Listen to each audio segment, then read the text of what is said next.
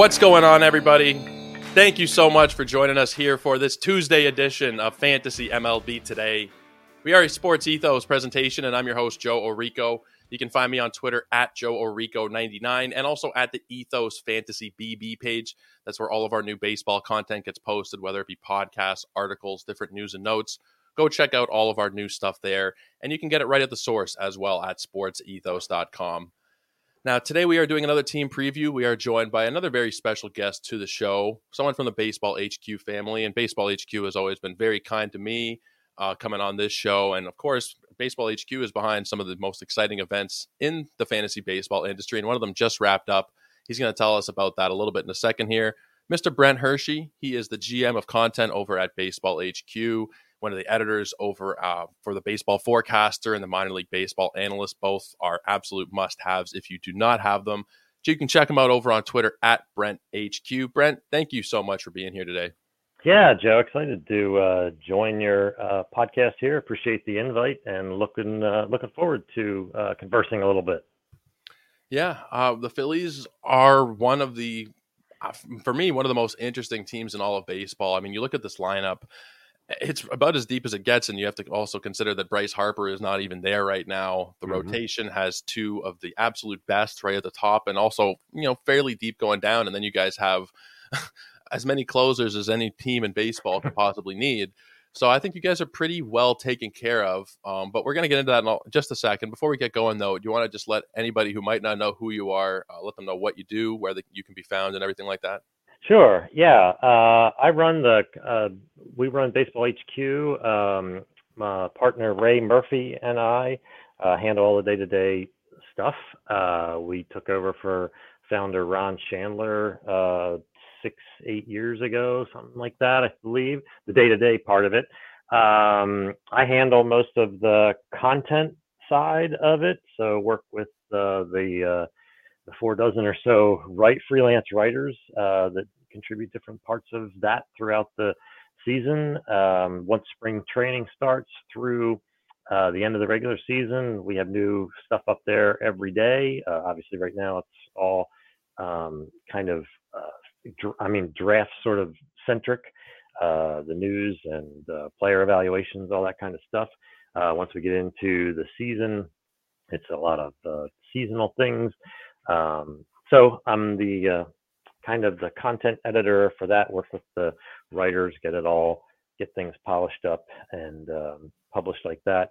Uh, then, like as you mentioned during the uh, off season, I uh, along with Ray co-edit uh, the Ron Shandler's Baseball Forecaster, uh, and then after that's completed, work with Chris Blessing and our minor league team to put together the minor league baseball analyst two uh, publications that are both, uh, you know, uh, that we're both proud of and that we put out there for that, that are very fantasy centric uh, as far as the major league uh, population and the prospects you all need to know about. And um, I, uh, yeah, that's that's kind of a wrap of, of what I of what I do. Well, as the people who listen to this show regularly will know, I cannot stop talking about First Pitch Arizona and one of the great perks that comes from going to those events, or uh, Arizona in particular, is you get a copy of the forecaster and the minor yeah. league analyst, and yeah. they have been absolutely vital to my draft prep this season. So if you guys have not already got one, I would go and do it, and for sure make uh, make note of it for next season to get one. And hell, go out to Arizona, go out to the first pitch forums because those are a lot of fun. I met a lot of people like yourself there in person. Yeah. Some people who I'd met before online and some people who were brand new to me, but it's truly one of the best experiences that I've had. I was talking to a couple people recently on podcasts. I'm saying it literally like eh, not to be too dramatic, but it's almost a life changing experience to go down there and get to talk with some of the brightest baseball people in the world. So, highest possible recommendation uh, for you guys to go down to Arizona and Florida, which just finished up as well. Uh, yeah. Definitely two places you guys should be checking out there.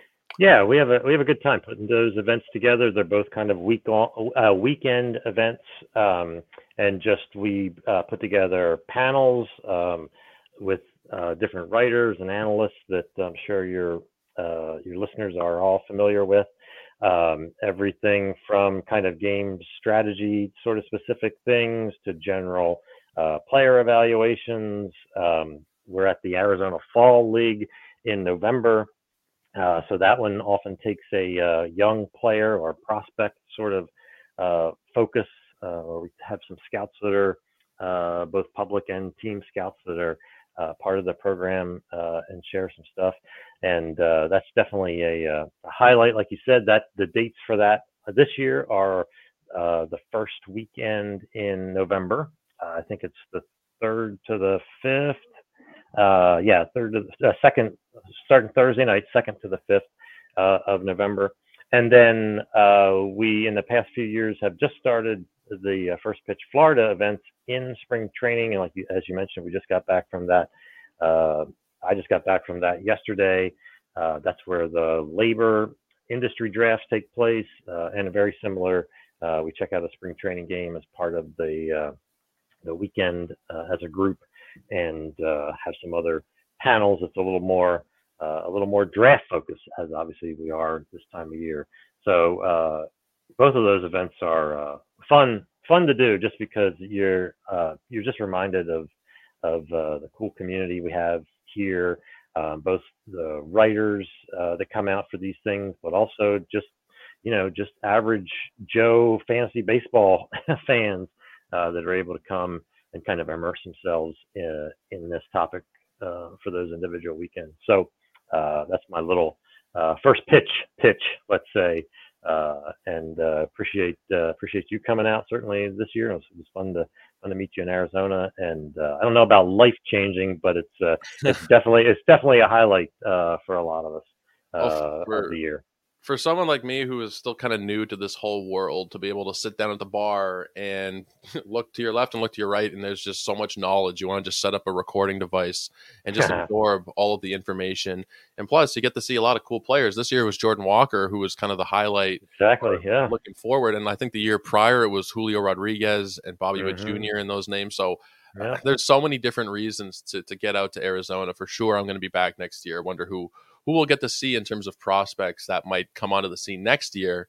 Uh, yeah. Uh, but in terms of this year and these Philadelphia Phillies, there's a lot to like. I know that you might have a slightly different view rooting for the team. Obviously, there is different different emotions that go into it when you are the one cheering for the team. But if yeah. you look at this lineup top to bottom, it looks pretty damn good. Starting off with the new shiny toy, and that would be Trea Turner, who got a massive deal. He's going to be there for the rest of his career.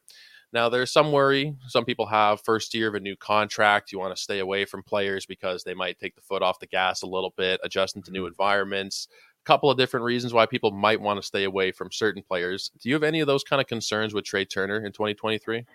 Uh, boy, I, I don't really. Um, and part of it is just uh, seeing in these kind of, in this, in these week or these couple of months since he signed the contract, kind of uh, getting a better sense of sort of who he is as a player and a person.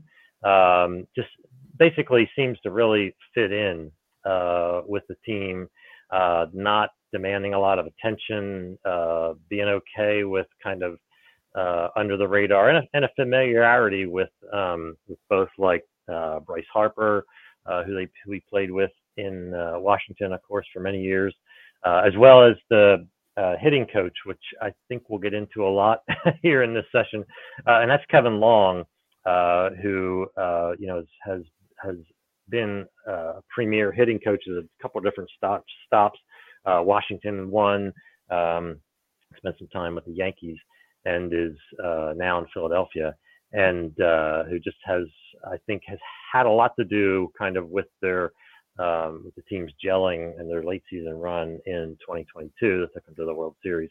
So, but back to Turner, I think uh, it just it seemed like a natural fit. They they really had a, a spot at shortstop.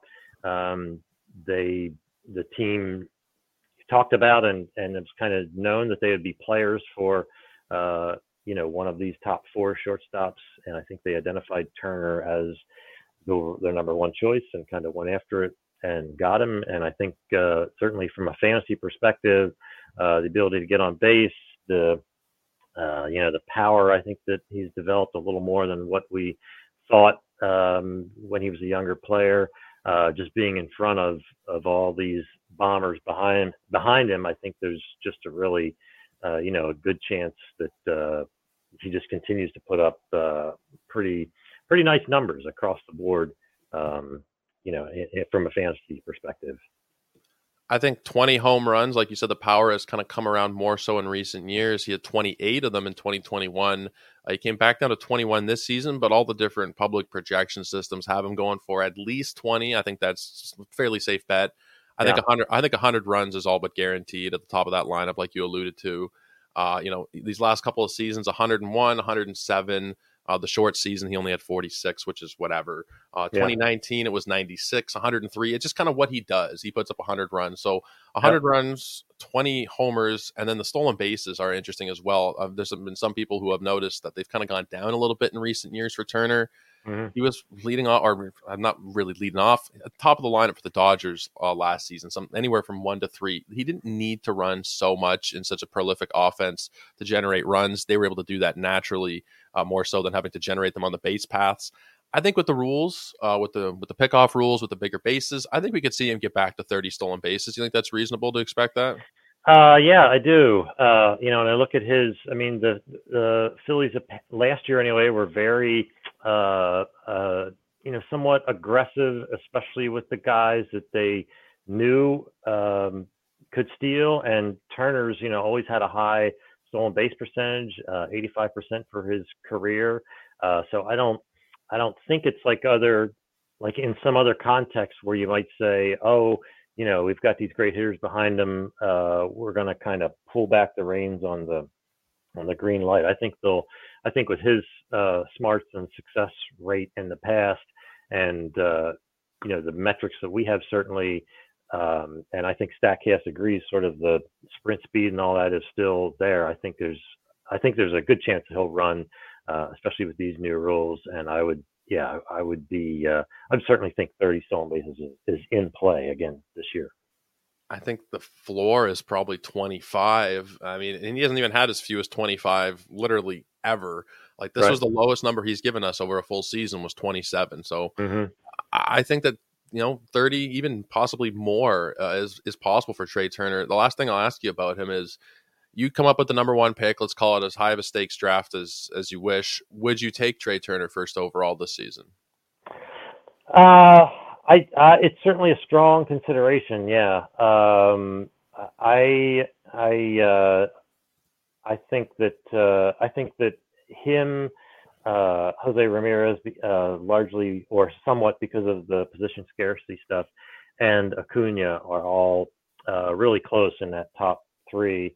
Um, so I, I think certainly Trea is a is a is a great choice again, partially because of just this lineup he's he's in and the multifaceted ways he has to gain you sort of fantasy uh, numbers. Uh, and I you know I think it's you know it's not you know it's not out of the question or it's not crazy to think that he just goes nuts, uh, gets on base, steals 30, you know, uh, the the offense gets rolling. He scores 110, 120, um, you know, and that's I don't I don't think that that's out of the out of the realm of possibility.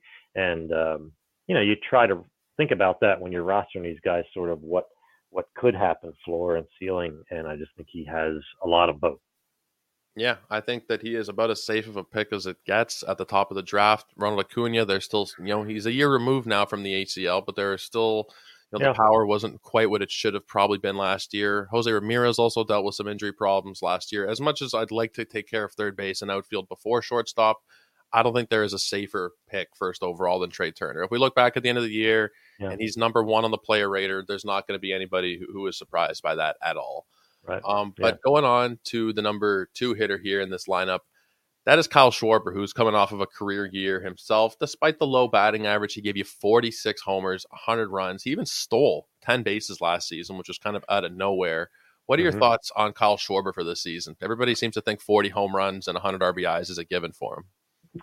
Yeah, I mean, I think it's, I think it's kind of in that range. I mean, it, uh, I do wonder a bit, um, you know, if if last year was was a career year for him. Um, but I think he's at you know at a good spot certainly with um, probably figuring that he's batting number two.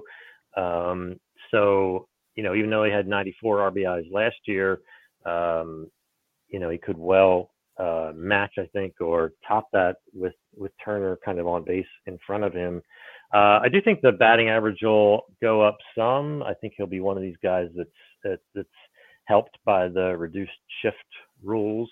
Um, there were, uh, you know, quite a number of pulled, hard hit balls that uh, you know were gobbled up by the by the second baseman playing in deep right, you know, in, or in shallow right field.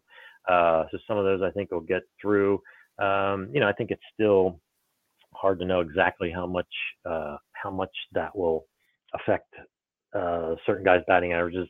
Um, but I'm really comfortable with Schwarber too. I think the I do think the 218 batting average um, last year uh, is a, you know is a bit of an anomaly. There's a lot of swing and miss there, certainly, um, but I think uh, I think that that'll probably uh, head northward head northward some, um, and he should continue to be a really productive player. You're okay with him in that fourth round kind of range in the mid 50s overall? I think so. I mean, it's uh, you know, I, I think that's a good that's a good spot for him. Um, it may be a little dependent on, uh, you know, maybe a little team dependent because of the even with the batting average is going to improve. I don't think it's it's not going to be an average batting average or a plus batting average certainly. You don't want to get I I for I don't want to get caught with a couple of those guys early on. Um, but I think kind of where he's gone and and the power and some of the you know maybe some of the RBI upside. Uh, I think that that's a fine spot for him really. The steals are what really puzzle me. Uh, he had never had more than four steals in any season beforehand, and that was in 2018 the projections are calling from anywhere from about four to eight steals. With uh, yeah.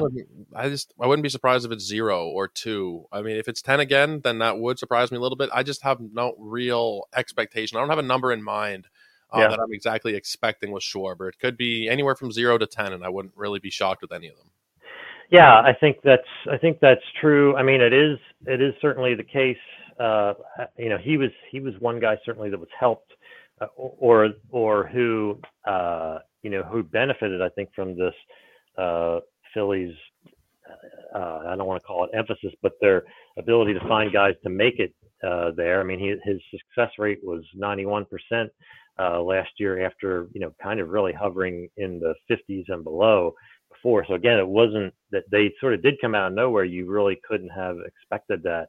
Um, I think that's uh, you know, a similar sort of uh, expectation we should have is that there could be a wide wide range. I think, you know, I wouldn't expect to get into double digits, but like you said, I think it could fall uh, into a wide range there. Um, you know, kind of in that single digits somewhere. Yeah, uh, I wouldn't expect double digits. If that's something you're looking at with Schwarber and you see he had 10 steals last year, I wouldn't use that as a reason for drafting him. You're getting elite power and great run and RBI totals. Yeah. Don't look at the steals as something that's probably going to be too sticky. Even with the new rules, uh, Schwarber's a big boy. I don't think we're going to see 10, 12 steals from him again. All right. Um, but as we go down this lineup, right now, currently projected to bat third, according to Fangraphs, is Rhys Hoskins. Now, I'm guessing it'll probably be Bryce Harper when he is healthy there. Um, is that what you would expect? That Harper would slot into the third when, spot when he's yeah. back? Yeah, I'm not totally sure how they're going to deal with that. Uh, manager uh, Rob Thomson has talked about liking kind of breaking up the the right, you know, the uh, alternating right-handed, left-handed batters. So I don't know that, uh, you know, I don't know that Harper will automatically slot there. I mean, it, it's going to be interesting once he's healthy how they how they attack that. Uh, I, you know, you certainly want Harper up in that lineup. Um, so, and so I think it'll either be, yeah, you'll either be he'll decide that those two lefties are fine, Schwarber Harper, two three, or um, you know there even was some talk at one point of uh, just keeping Schwarber in the in the first spot where he hit last year, hit Turner second, and then come back with Harper third. So um, it's tough to say uh, what how they're gonna how how they're gonna how Thomson's gonna work that out when he has everyone healthy. Yeah, I mean, despite the fact that Trea Turner might hit 100 points higher than Kyle Schwarber, Kyle Schwarber walks about twice as often as Turner does, yeah. so their on base percentages are essentially a wash. Mm-hmm. Could be Schwarber, Turner, uh, Harper and then Hoskins, and then they would get that kind of mix of lefty and righty. Yeah. Um, but for right now, it is Rhys Hoskins in the third spot. Yeah. I love Rhys Hoskins because you pretty much you can write his stats down in pen essentially before the season. 25, 27 homers, 80 runs, 80 RBIs. The batting average isn't going to be great, but you know, 245, 250 range. Mm-hmm. Personally, I'm a, I'm a huge fan. He's a big target of mine. But where do you stand on Rhys Hoskins? Yeah, I think he's. Uh, I mean, here in in Philly, I mean, there's sometimes it's sort of a positive and negative. I mean, he's a great guy, been part of the team a long time. I think there's a certain amount of people that feel like he should be doing more uh, than what he has. Um, I think it was really good to see him uh, be healthy the whole year uh, in 2022. He'd had, you know, had some uh, injuries in 2021, and uh, you know, sort of held him back some. Uh, but yeah, like you said, he's a solid, you know, 250, 25 to 30 home run guy. Um, again, sort of being in the middle of that lineup. It's he does go through uh, stretches, you know, where he's really hot and really cold, and you even saw that in the postseason last year. Had a couple big home runs, but also uh, struggled at times. Um, so he's, you know, one of their uh, out of out of the big bats they have. He's one of their guys that can tend to be a little bit more inconsistent um, from you know from kind of month to month or however you want to break it down. Uh, but you're right that um, during during full seasons, uh, the numbers you know you can kind of bank on at the end of the season, sort of the those sorts of numbers uh, being there. Um, so yeah, I think I think that Hoskins is in a is in a fairly good spot. It'll be really interesting to see uh, you know, on, on a non-fantasy side, this is the final year of his contract. They've got other bunch of other guys locked up. Um, he is, like I said, sort of a, in some aspects, sort of a fan favorite because he's been there so long. He's a great guy in the community. Uh, I'll be interested to see uh, if they, if or how hard they pursue kind of, uh, you know, signing him beyond this year, uh, or or perhaps they let him walk. Um, you know they, they have some they have some options and certainly some decisions to make in that light. It'll be interesting. He's going to be 30 years old um, in about 10 days. So maybe they don't want to give a massive contract to a first baseman who is going to be mm-hmm. on the mm-hmm. wrong side of 30. And that being said, the other side there would be it's a contract year for Rhys Hoskins. Every now and then, somebody finds a little bit extra juice in a contract year. Maybe we see him push up closer to 40 home runs. Yeah. And then maybe he forces their hand a little bit.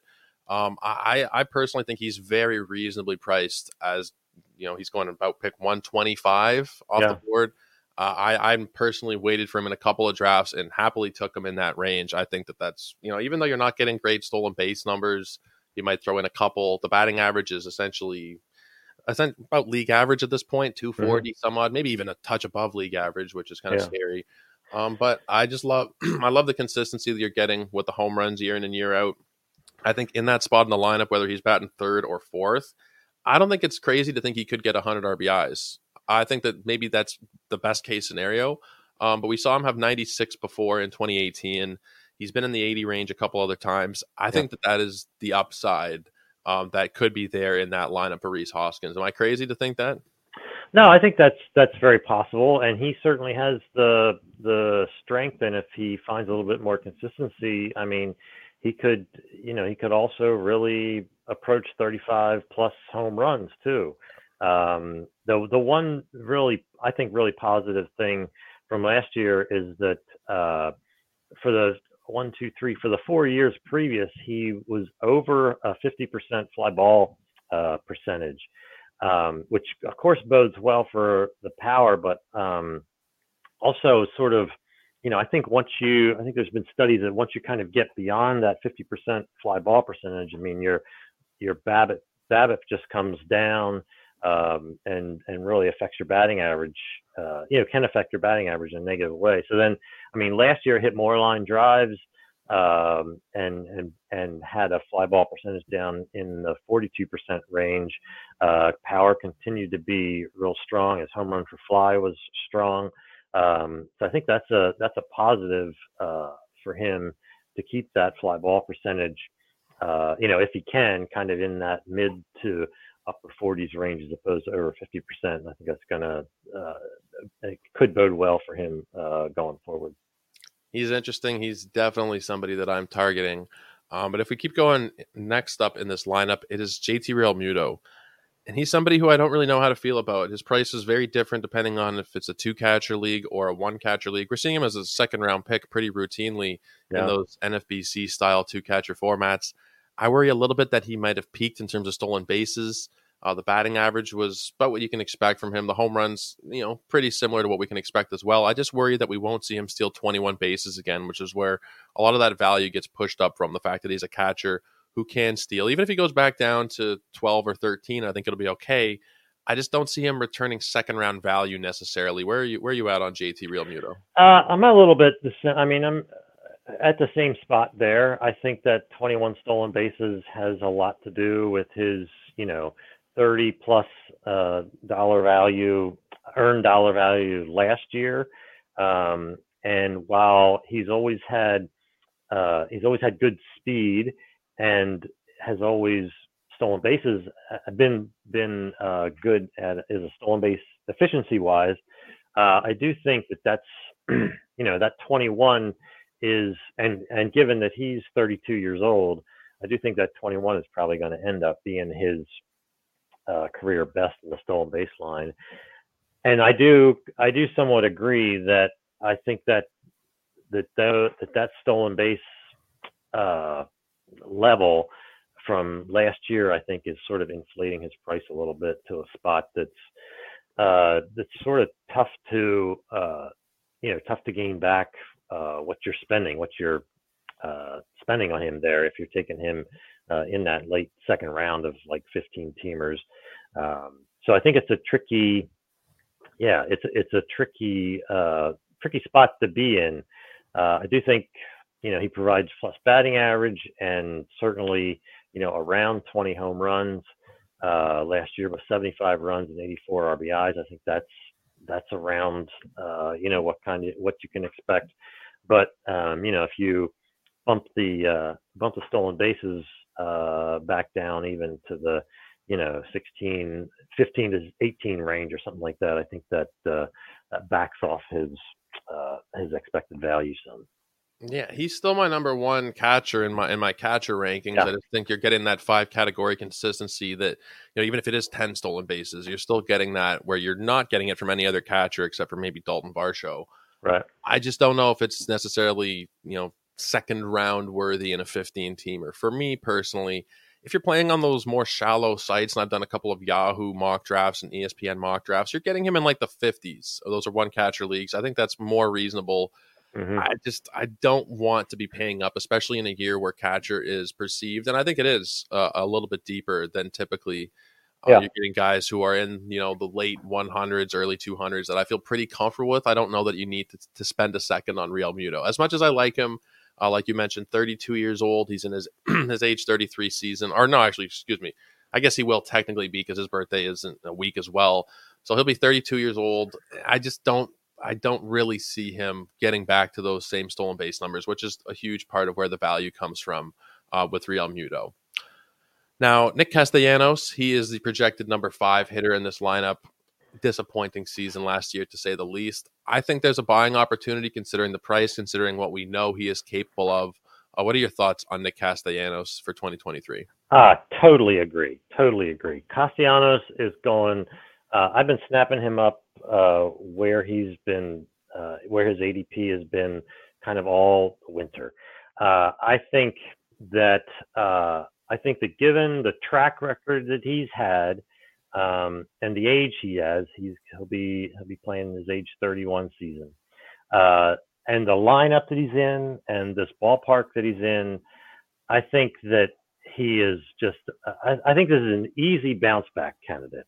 Um, and I think you know, even even something along the lines of uh, 2019 or 2021, where you know he was hitting between 290, 300 with 30 homers, and uh, you know anywhere from 90 to 100 RBIs and and runs scored.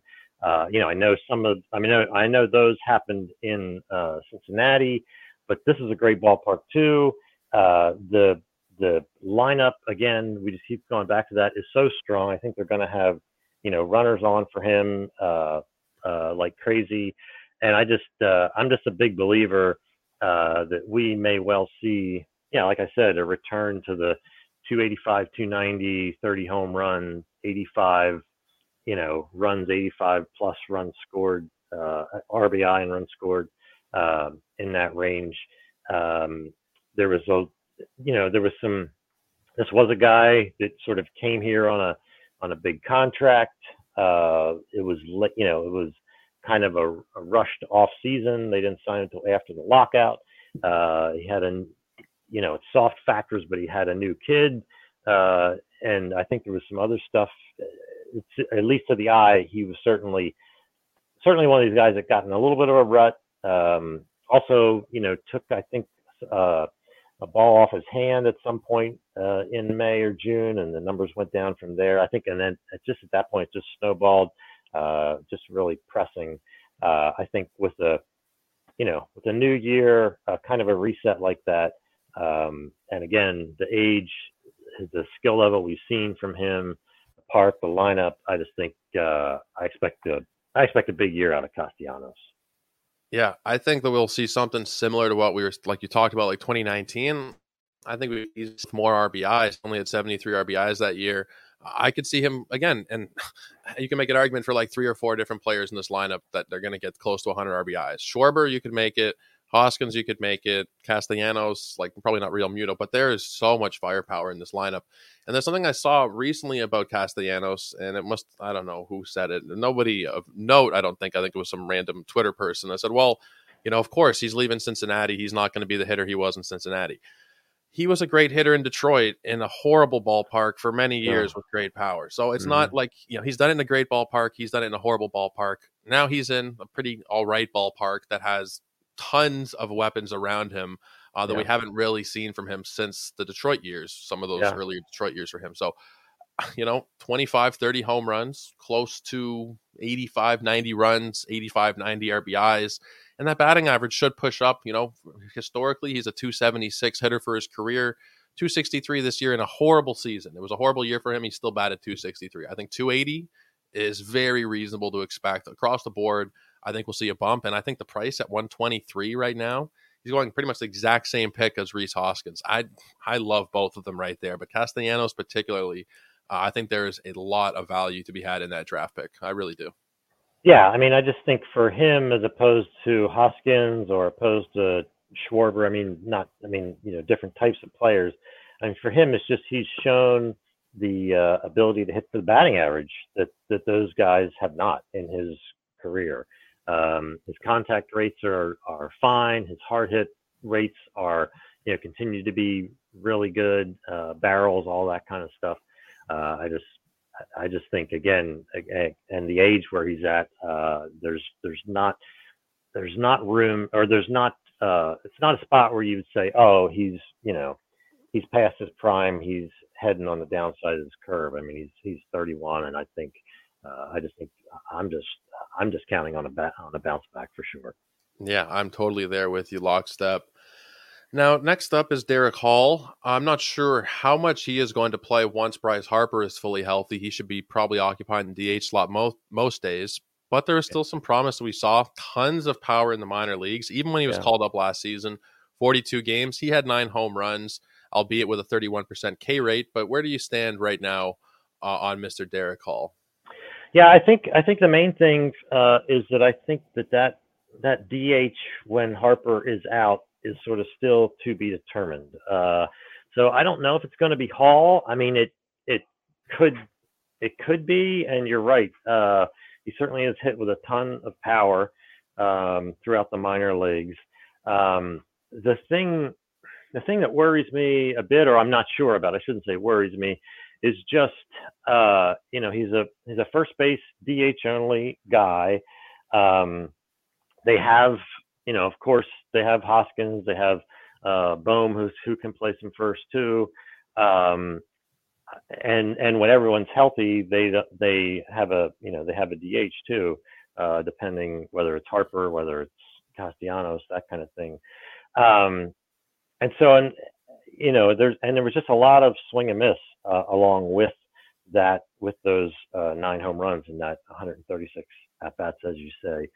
So I, um, I'm sort of lukewarm. He's had a he's had a good early spring so far, um, and and uh, you know the fact that uh, he's been working with Kevin Long to kind of uh, improve some swing decisions and that kind of thing is a positive.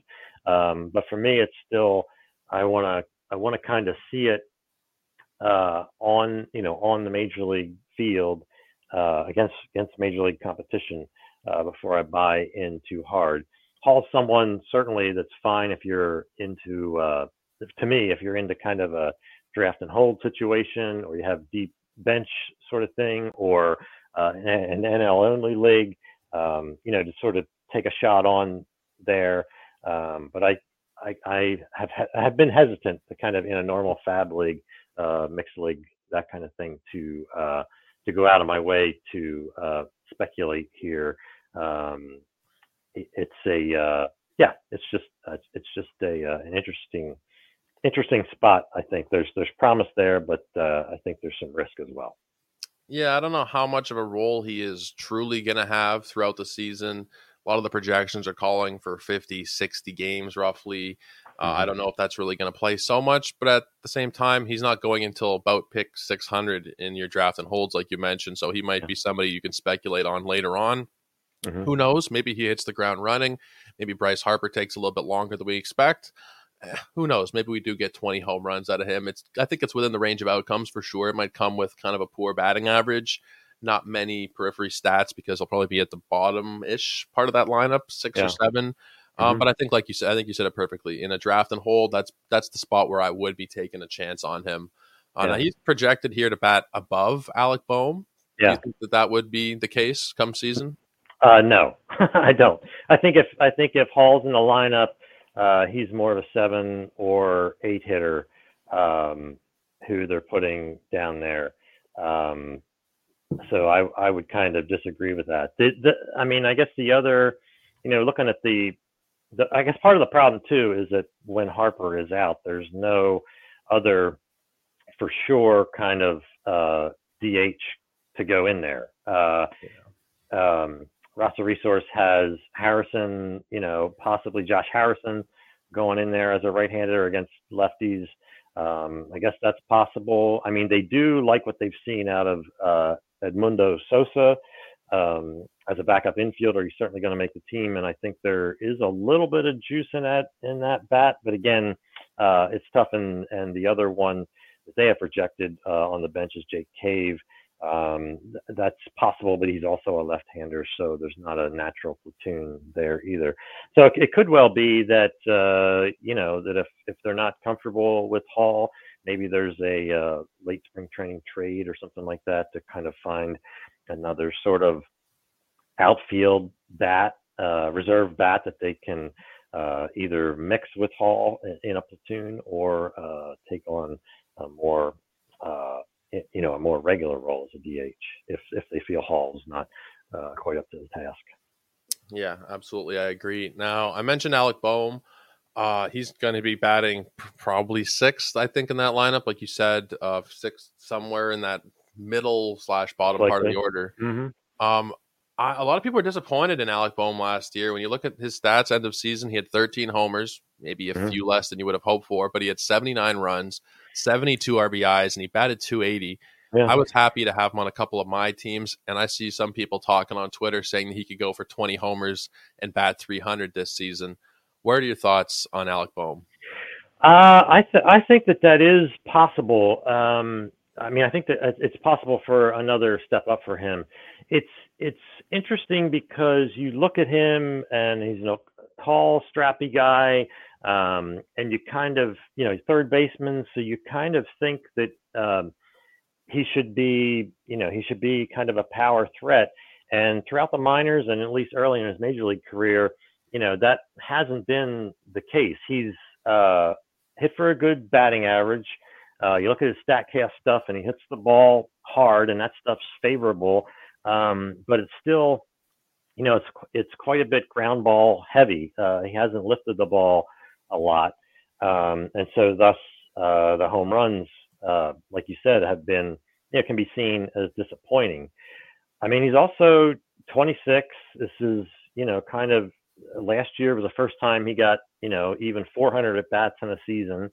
Uh, th- these guys take time to develop. I think there's a um, you know there's a great contact rate there. I watch him and he's certainly able to go the other way and up the middle. Um, so there's like a you know there's like a basic sort of hit tool that's there. Uh, I think the one thing, and and he's all you know he's really gotten off to a good start here early in spring too. And uh, when he's able to kind of open up and really uh, pull the ball uh, in the air, um, you know, he's been able to do he's been able to do some damage. Um, that just hasn't happened in the regular season uh, as much as uh, as much as Phillies as the Phillies and or some fantasy players would like.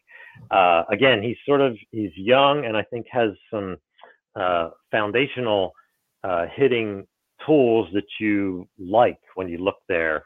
And especially uh, you know especially where he's gone in those drafts uh, he's I, I think he's a great sort of target if if uh, you know if you miss out on those top third baseman, which is going to happen because there's only a couple of them, and then uh, you know and and kind of uh, work your way around some of the other uh, you know some of the other folks down there. I mean, I think he's a perfectly fine target for uh, a third baseman and or uh, you know and and or a corner guy because again because of his age and uh, some of the foundational hitting skills we've seen.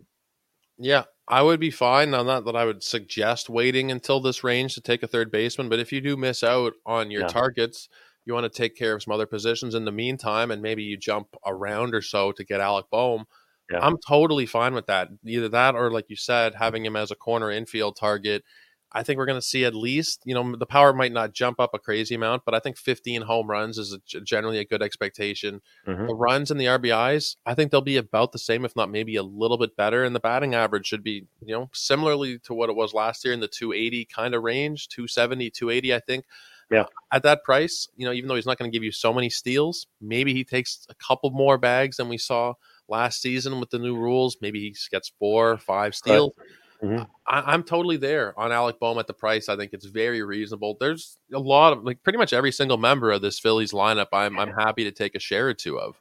Yeah. Um, there's nobody that I'm really avoiding just because of how prolific this offense should be this season. Yeah. Um, and again, the nice and the nice thing with Bohm is that uh, you know while he's a high pick and all that sort of thing, given the other firepower that they have and the other veterans that they have, uh, you know they're they're not a team that has to put him in you know in a three, four, five spot uh, and say go get it, kid, you know, kind of thing. He can yeah. he can develop down here uh, in the lower third of the lineup, um, kind of take his time. I think he's he seems to be uh, you know a guy that is is willing to kind of take instruction and uh, from both and this is one of uh, you know certainly one of kevin long's projects too uh, as well as learning um, from uh, the veterans like schwarber and harper uh, castellanos all that. I know certainly castellanos has taken taken taken him under his wing a bit too. Um, so i just i just think those kinds of things sort of set him up for a you know again a, a decent floor of what you can expect um, you know, maybe he even takes the next step up. But even if he doesn't, uh, it's good. You know, it's a good uh, corner value kind of uh, for your team, most likely uh, at his current level. Yeah, I think he is very reasonably priced, and I think that the guy who bats right after him, similar situation, uh, another young guy who I think he impressed last season, mm-hmm. kind of quietly. Bryson Stott came up yep. and played in 127 games he didn't light the world on fire, but he had 10 home runs. He had 12 stolen bases.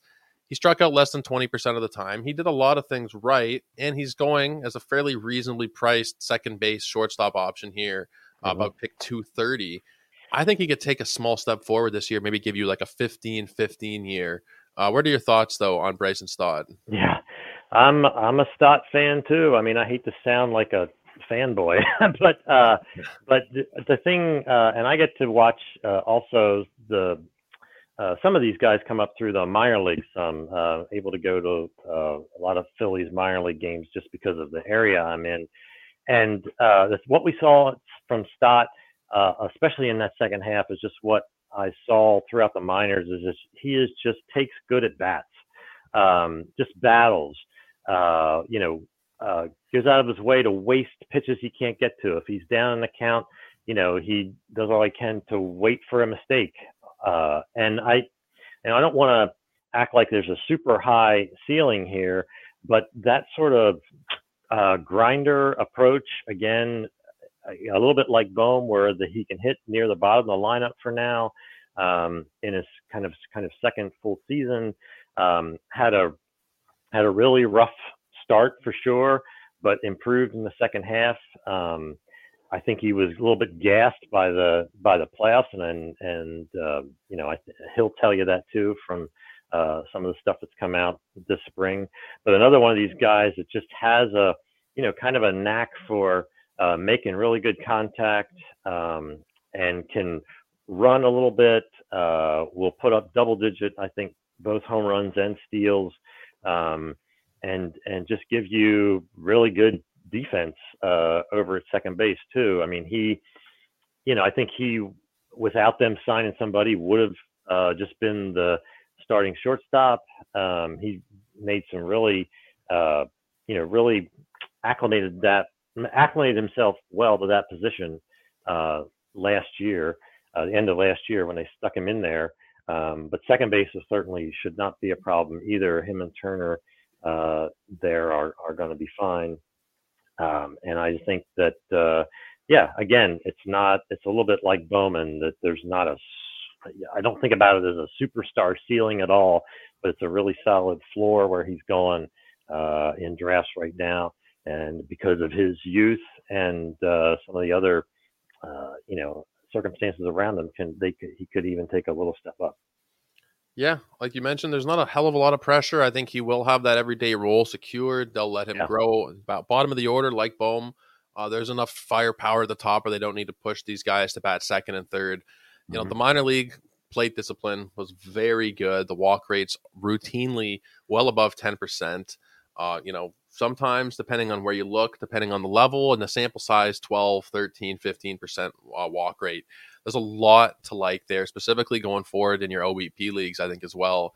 Uh, Bryson Stott might not hit for the highest batting average. He might end up being like a 250, 260 guy. But I think the on base percentage could be something that sets him apart down the stretch. Uh, maybe not this year. Maybe give him a little bit more time to, to fully work his way back up. But I think he could be a guy who walks 10% of the time at the big league level. I think 15 homers, 15 steals is a reasonable expectation for him this season. And you know, he is batting at the bottom of the lineup, but he gets on base.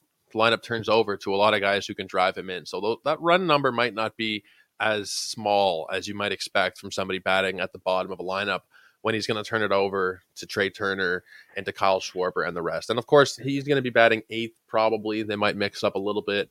Uh, Brandon. Marsh projected to be the number nine hitter. Mm-hmm. A lot of hype still around Brandon Marsh. He's going as a top 300 draft pick, even though he hasn't necessarily earned that so far on the field. That's more about people hoping, I think, for more of a breakout for Marsh this season.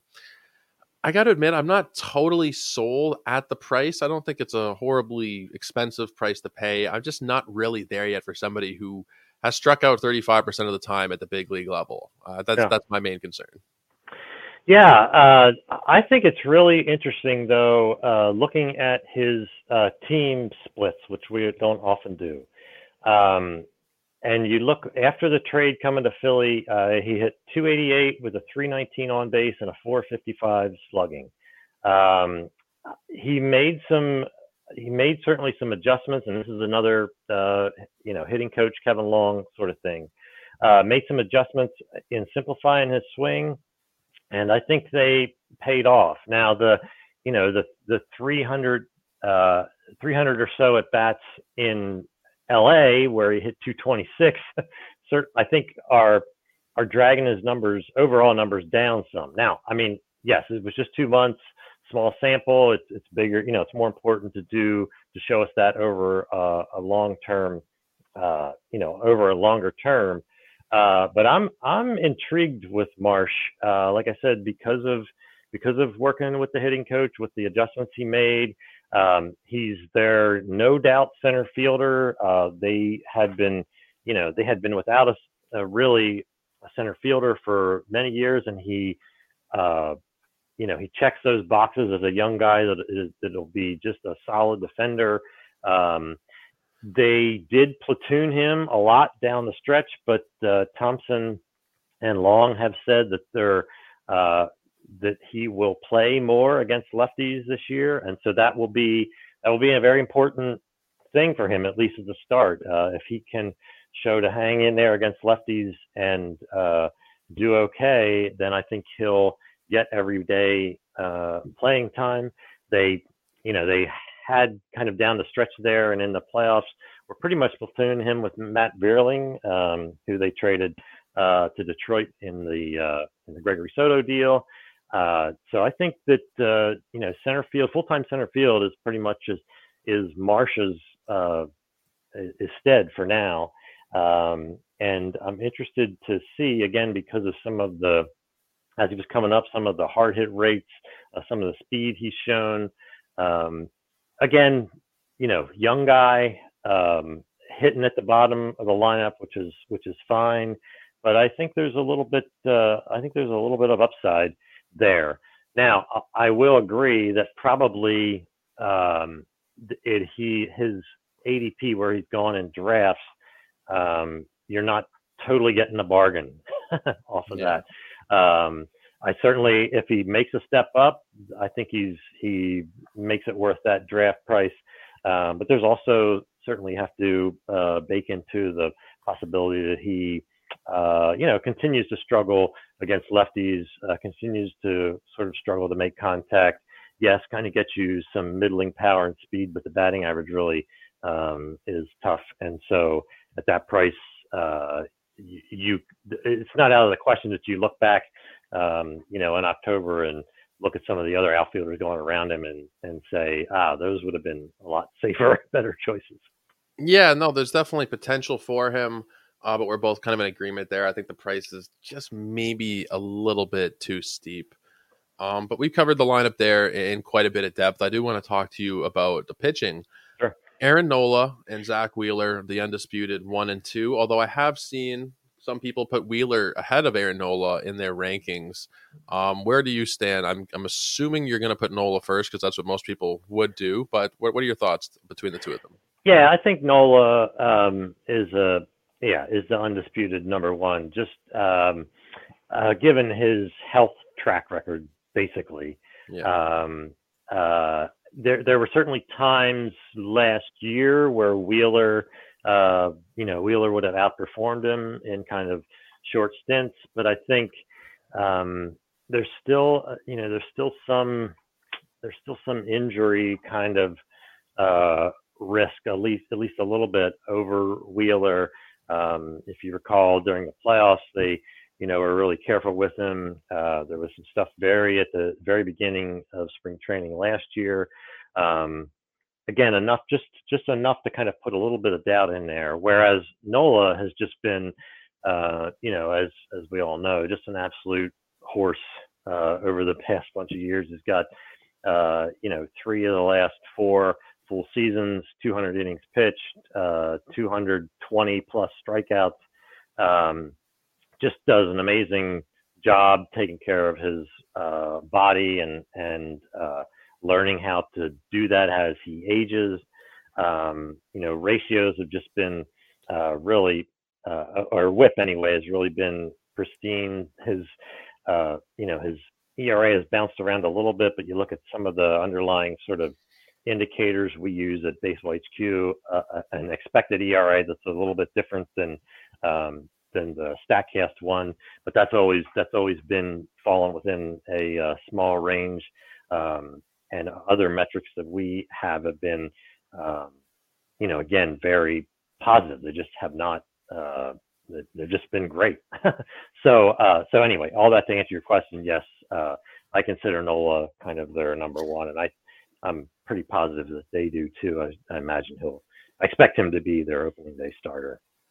Nola, uh, if you look at his numbers last year, it's it's crazy. He's one of the one of the few pitchers who threw over 200 innings.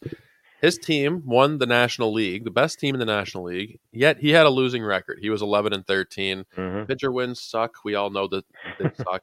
Um, but that's a blatant example of it right there. Now he had a 3.25 ERA last season, and again, he was one of I don't have the number in front of me. I tweeted this out earlier in the offseason one of I think only four pitchers who had all of their pitching indicators xERA, FIP, xFIP, SIERA, all of them were below three. Yeah, very very impressive. You pair that with the fact that he's striking out nearly thirty percent of batters, and he is allergic to walks. Like literally, he he will not walk you. His last four seasons, the walk rate has gone from nine point four down to eight, down to five point two, this past season at 3.6%. Yeah. There's yeah. a lot to really like with Aaron Nola. Yeah. And that's not to take anything away from Zack Wheeler. Uh, I think health is the, is the big concern there. Will he be able to go out there and give you a full season? I guess that's the question nobody really knows. For the most of his career, I mean, a lot of his career anyway, he has been healthy. Uh, multiple seasons of 180 plus innings. This past season, it was 153 very good innings. Are you worried about drafting him at all? Or is it somebody that you're staying away from? Uh, no, not not staying away from. Um, uh, but I often, but just kind of where he falls in the in the range, I find myself uh, again just uh, choosing other guys that I don't quite have that twinge of of uh, injury worry about. yeah.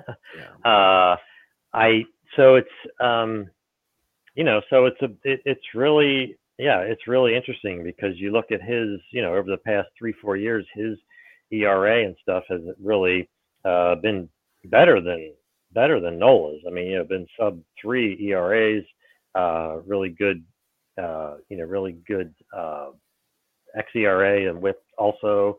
Um, but uh, but so yeah, so and it's an like I said, it's sort of an odd thing where he kind of falls in that in that range of of pitchers. I haven't uh, I haven't been uh, picking him up in in drafts, um, but there you know, but there are other there are other pitchers with similar injury concerns too.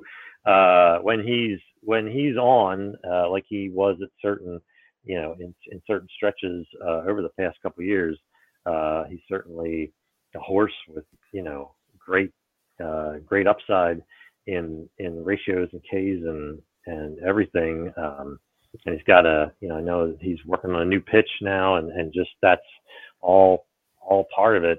Um, again, there's just a little twinge of the of the injury possibility that uh, I think you need to acknowledge. Yeah, I mean, injuries with pitchers are they're enough to drive you completely crazy because we really I'd like to think that generally the people who are very smart in this community, the people at Baseball HQ, the people who write about baseball for a living, uh, are good at predicting things like this. And I heard Eno Sarris talking recently on a podcast about how I think we're we we overestimate our own abilities with injuries Yeah. to to properly evaluate who is going to get hurt and who's not going to get hurt. Zack Wheeler, as much as there is more of a risk, and I haven't drafted him once this season, probably because of it in the back of my head.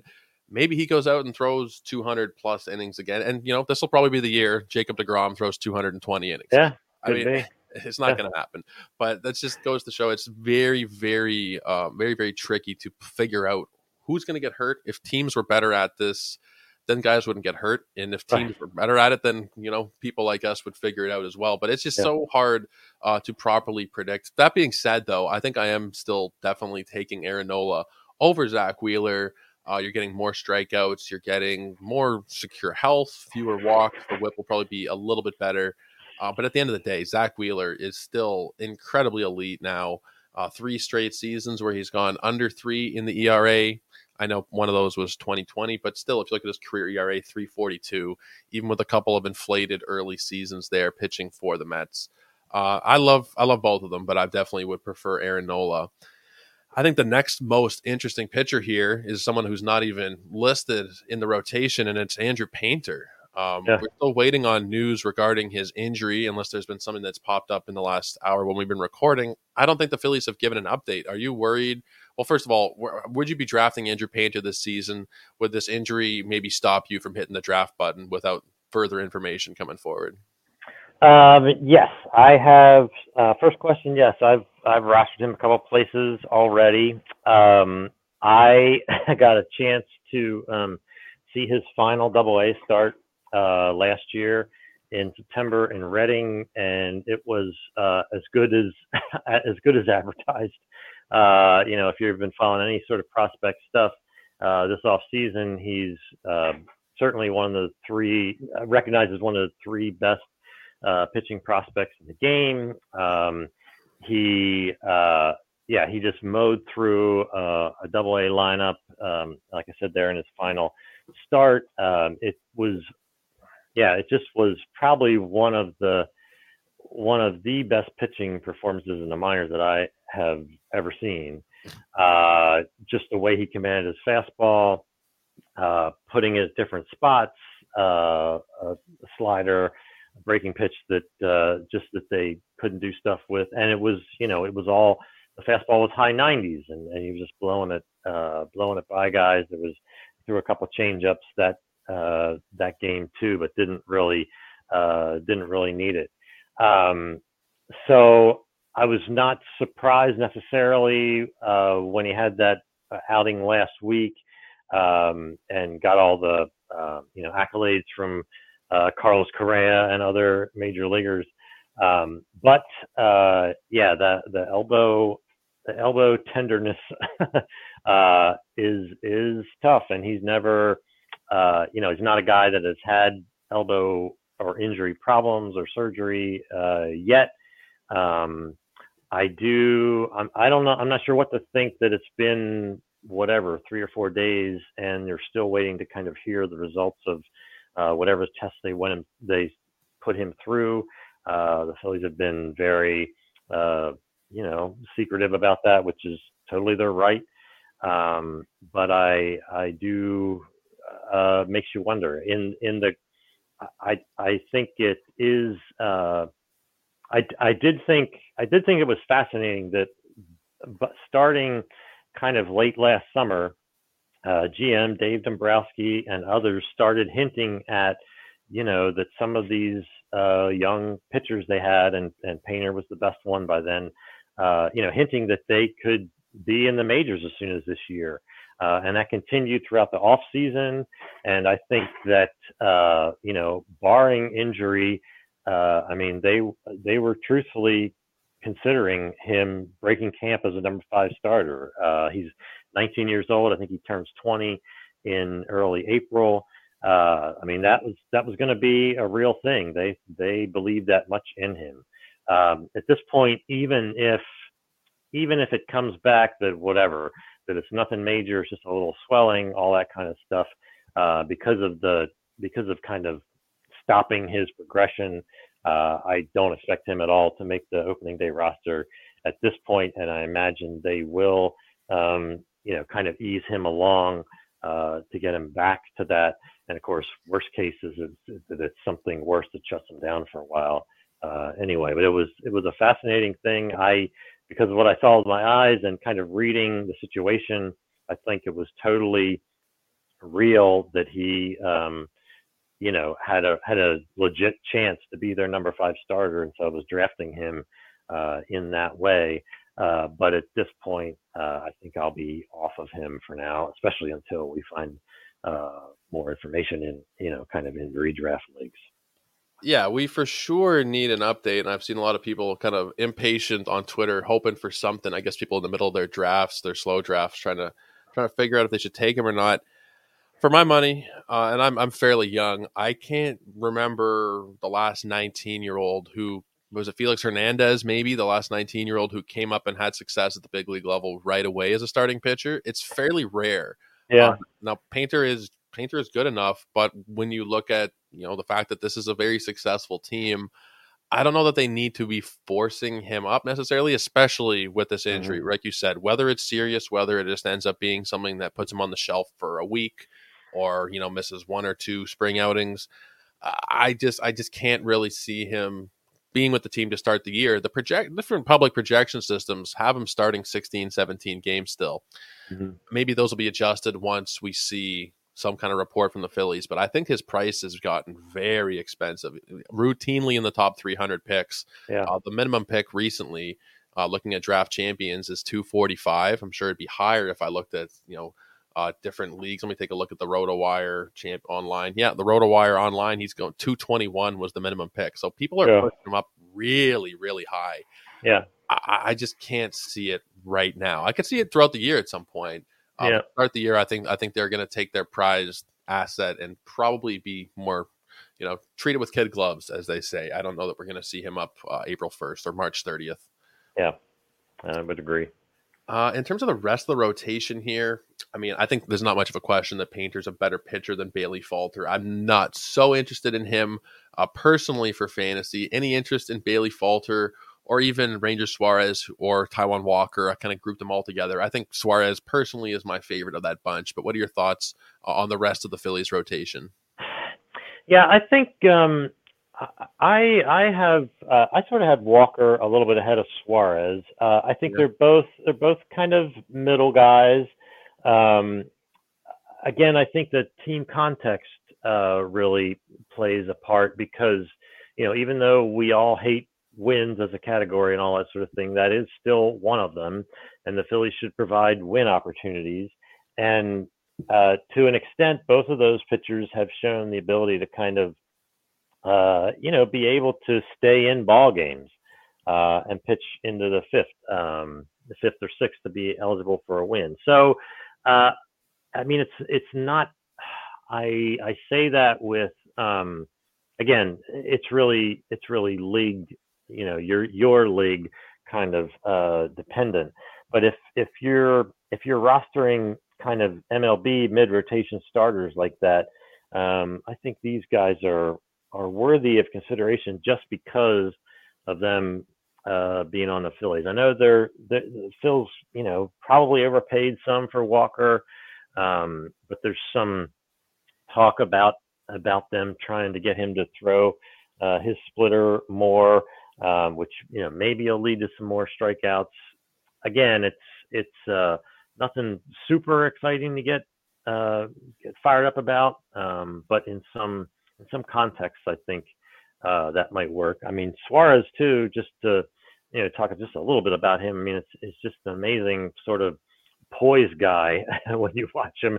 Uh, nothing rattles him. Uh, he goes out there and kind of does what they want. The strikeout rate though is really low, um, but the but the ratio should be uh, you know not killer. Um, and uh, again, he has that win potential. So again, sort of knowing your league and kind of uh, if those guys are interesting or not. Neither one has a whole lot of upside, but uh, you know, but in but in some deeper leagues, they may be uh, you know good good bench guys to have to pull into uh, you know, to pitch whatever when they're in Miami or something like that, yeah. uh, depending uh, on a weekly basis when you might need them. I think they're nice, kind of boring options to fill out your rotation at the yeah. back end of your draft. They're not going to win you your league, but they're going to kind of help you out in terms of streaming throughout the season because they're going to be probably at a level where you won't have to drop them. You can keep them on your team for most of the season. Uh, you know, both were very, very serviceable last season. And it's yeah. funny with Ranger Suarez in 2021, I added him after he started getting a couple saves, and I was more saves in a couple spots, and then yep. I was very pissed off when they put him in the rotation, and then he was just amazing uh, in 2021, and even last season. He still gave you 10 wins. He still gave you a 3.65 ERA. He was very serviceable. Yeah. Walker, arguably last season, was the best year of his career. Uh, both of them aren't going to give you a lot of strikeouts, but I think they provide a pretty solid floor without a lot of upside just to kind of stabilize the back of your rotations. Somebody that's yep. probably, and I know Nick Pollack has a word for this. A guy, uh, the, the, glossary there is so big in terms of words he's got, but there's a word for these kind of guys who just kind of stay on your roster the whole year. Yeah. They're fairly boring, but they are going to provide a certain level of productivity where you know a little bit better than a, than streamer level. Yeah. Um, now, the big conundrum for me when trying to assess this Phillies team is who's going to get the saves, who is going to be the closer. Uh, yeah. In Arizona, we were doing uh, draft champions down there. I took Jose Alvarado. I was pretty confident at the time that I was going to get 10, 12, maybe even 15 saves out of him.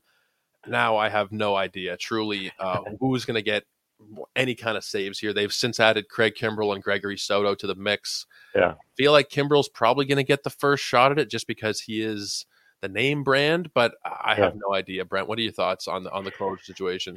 Yeah, I think I think this it's kind of a mis, misnomer that I've run into some um, over the past uh, months as we're all preparing.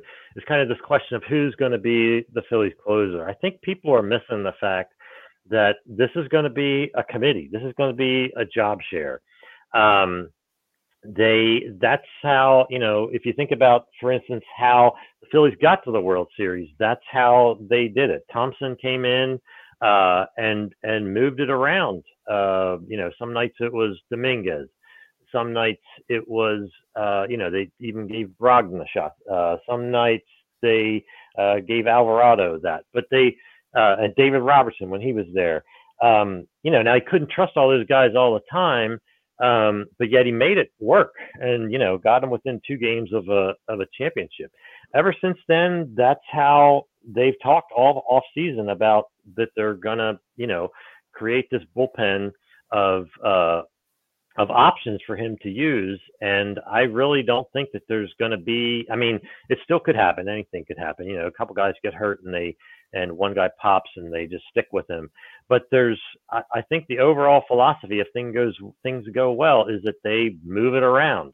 Um, so if you ask me one guy, I think probably I like Dominguez's stuff a little better than Kimbrel at this point. So I would think that he would get the most of those saves. But I think I think it's very possible that you know they have three guys that get between eight and 15 each or something like that um, between uh, Dominguez, uh, Kimbrel, uh, and either Alvarado or Soto. I mean, bringing uh, uh, Alvarado was was really amazing uh, after going down mid-season when they when they sent him down to AAA.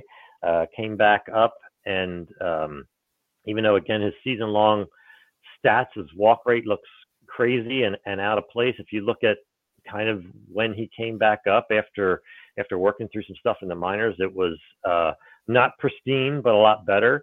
And I, if that can continues, I think you know you're right that he'll get some of those uh, last ninth inning shots. But again, they're going to manage the game, uh, lefty righty, uh, you know, kind of throughout that that last part of last part of the game, and there and there's going to be, you know, there's going to be times when each one of these guys get the final out and get the S next to their name.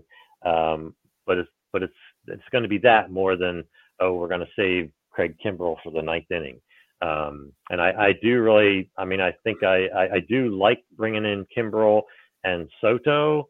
Uh, and even Matt Strahm further down, uh, you know, another really hard thrower. Uh, there's and there's even parts of Connor Brogdon that's down there that when he's on, uh, he's a big fastball changeup guy, and when when he has confidence, he pitches well. I mean, I just think that they have a stronger bullpen uh, and a manager and uh, front office is kind of willing to mix and match those guys uh, and get them to the win at the end of the end of the game, uh, as opposed to having one guy to go to. So I think that's that's the best I can tell you for fantasy. Uh, you know, it's I don't think it's a place to fish for a 20 plus saves guy. If you were going to rank them based on their price, uh, Dominguez going about 230, Kimbrel about 265, and then Alvarado and Soto about 360. Based on the value you're getting, would you just go for the cheaper options there, or would you maybe pay up a little bit more, hoping that you get maybe a slight majority with Dominguez, or what? What, what are your thoughts there? Yeah, I would. I I would tend to. Um, I think that I think that Dominguez and Kimbrel are reasonably priced uh, for where for where they're going. I do think Alvarado is is uh, is cheaper uh, then I mean I think he I think he's going to out earn his draft spot more because um, I I do think that there'll be times when they'll need you know Kimbrel will have pitched for a couple days and they'll need Seranthony in the seventh and eighth and they'll still be up and Alvarado will be the one to finish it in the ninth. I think that his I think that Alvarado is going to out earn out earn his draft spot out of the out of that quartet. I I'm I'm really wait and see on Soto just because the skills have been eh, you know. I mean, just the walks are crazy. The the thing I like is that he gives them another option from the left side, and they've you know they've shown with Alvarado that they've you know th- there's certain parallels to me with Alvarado and Soto when when they came in here. I mean, just crazy hard throwers from the left side, and if you can even get them to a to a, level where the walks aren't killing you, um, they can just be super effective. So if they happen to turn Soto into some facsimile of Alvarado and have two of those guys, uh, I mean that just means that means one more pitcher deep, you know, from the left side certainly that they can go to earlier. Um, so that's that's my long-winded answer. I mean, I think I like I like Seranthony Dominguez the best because of the stuff uh, he does have, he can get into some walk problems. Uh, Kimbrel, I think, is a smart play where they got him, but the age and kind of the recent uh, performance, I think, gives you a little bit of pause. Um, but he also has, you know, that of course that experience. I think too that uh, he is familiar certainly with the late innings and and uh, will do, you know, it's a chance to do fine there. Yeah, I mean, I like all of them to varying degrees, but I think if you want to save yourself some headaches throughout the season, just try and avoid it if you can. Maybe pay up a little bit more for particular guys, your Haders, and your yep. Diaz's and your Clases, as opposed to worrying about this kind of situation. And similarly with like the Cubs and there's a couple other teams, the Mariners. Yeah. Uh, there's you know try and avoid those if you can, and go for more of a sure thing. Uh, but Brent, I think we've covered the Phillies in quite a bit of depth. Is there anything we might have mm-hmm. missed? Anybody that you think we should touch on before I, before I let you go, or any particular points maybe? Uh, no. I think the one the one other quick point about the bullpen is just that um, if you're the thing about like the Phillies as well as some of these other really good teams that we don't know about uh, that uh, you know about a closer, and I think of like L.A. at this uh, the Dodgers, for instance is that that I think sometimes doesn't get talked about enough is that you know these sorts of high leverage relievers, whether it's this trio or quartet in Philly or like uh, Phillips, Hudson, Graterol, Vesia, or whatever in LA, is that the, even though they're uh, you know you're not sure how the saves are going to work out, they're all going to pitch in high leverage and they're all in really good teams. So if they're in high leverage and in really good teams, I think their win potential goes up too. Now, it's not a huge uh, thing, but it's just another added possibility that uh, you know the Phillies are or, or, the Dodgers are down one in the eighth, and the other team has a couple guys on. And they're trying to make sure they shut the door, and they bring in Graterol who gets the two outs. You know, then they score a couple in the ninth, and Graterol gets the win. I think that that's a that's a you know a secondary consideration of of some of these really good offensive teams specifically that have uh, skilled relievers that don't have a set bullpen guy that are you know are a place to think about like getting a little bit of extra uh, positivity uh, out of these guys. So. Yeah, I mean, I've had success as recently as last year rostering closers who are not not necessarily even closers, relief pitchers yeah. who aren't giving you a ton of saves. It was Munoz last year, Jason Adam, uh, mm-hmm. uh, guys who had single digit save numbers but still gave you a handful of wins, great strikeouts, great ratio. So yeah. saves are not the be all and end all necessarily. I mean, there's certainly something you should be looking at uh, with a lot of focus, but there are relievers every year who do have value, uh, yep. despite maybe giving you single digit or low end double digit saves. Uh, so definitely a great point there. But Brent, I-, I really appreciate you you coming on today. It was great to talk with you again. Yeah, appreciate it. Uh, fun, fun doing that, and uh, best wishes to you and uh, your listeners and uh, the pod. Appreciate it. Thank you, Brent. Uh, before before I do let you go, you want to just remind everybody once again uh, things you got coming up, where you can be reached. Sure. Uh, all of our stuff uh, is, is at uh, baseballhq.com. There's a uh, we have two subscription plans. One is just for the draft season, uh, and then one is for the full season. Uh, you can find information on our two books, The Baseball Forecaster and The Minor League Baseball Analyst there. And once we get to June or July, you'll start seeing some info there on the planning for First Pitch Arizona, which we talked about uh, next fall. And uh, you can always find me on Twitter at BrentHQ and uh, and follow the site uh, at at BaseballHQ. And uh, I think that's it. Yeah, you guys should definitely be looking into booking Arizona. You should be taking your time off mm-hmm. work first weekend in November as soon as possible and getting down there. You get your hands on a couple of great books that'll help you get ready for baseball season, and you get to converse with some great people. There's no downside. There's truly no downside uh, to heading out to Arizona or Florida, whichever one you prefer. Florida just finished for this year, uh, but next year, Arizona, Florida, all the great events that Baseball HQ puts on. You guys have been very kind to me over the years, or over the years, uh, over the last year, I should say, uh, coming onto the show and being very gracious. Yourself, Ray, and Ryan, and Patrick, you guys have been fantastic. So I appreciate uh, you guys kind of welcoming me into this community uh, the way you have. So that's much appreciated. But make sure you're checking out Brent over on Twitter. You can find links to his stuff there at Brent HQ. You guys want to follow me? You can do it at Joe Orrico99.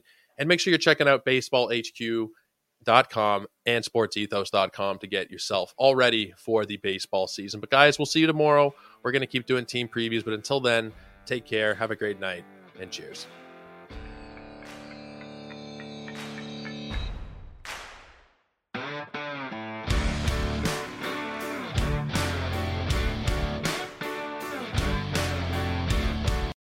For the ones who work hard to ensure their crew can always go the extra mile, and the ones who get in early so everyone can go home on time, there's Grainger, offering professional grade supplies backed by product experts so you can quickly and easily find what you need.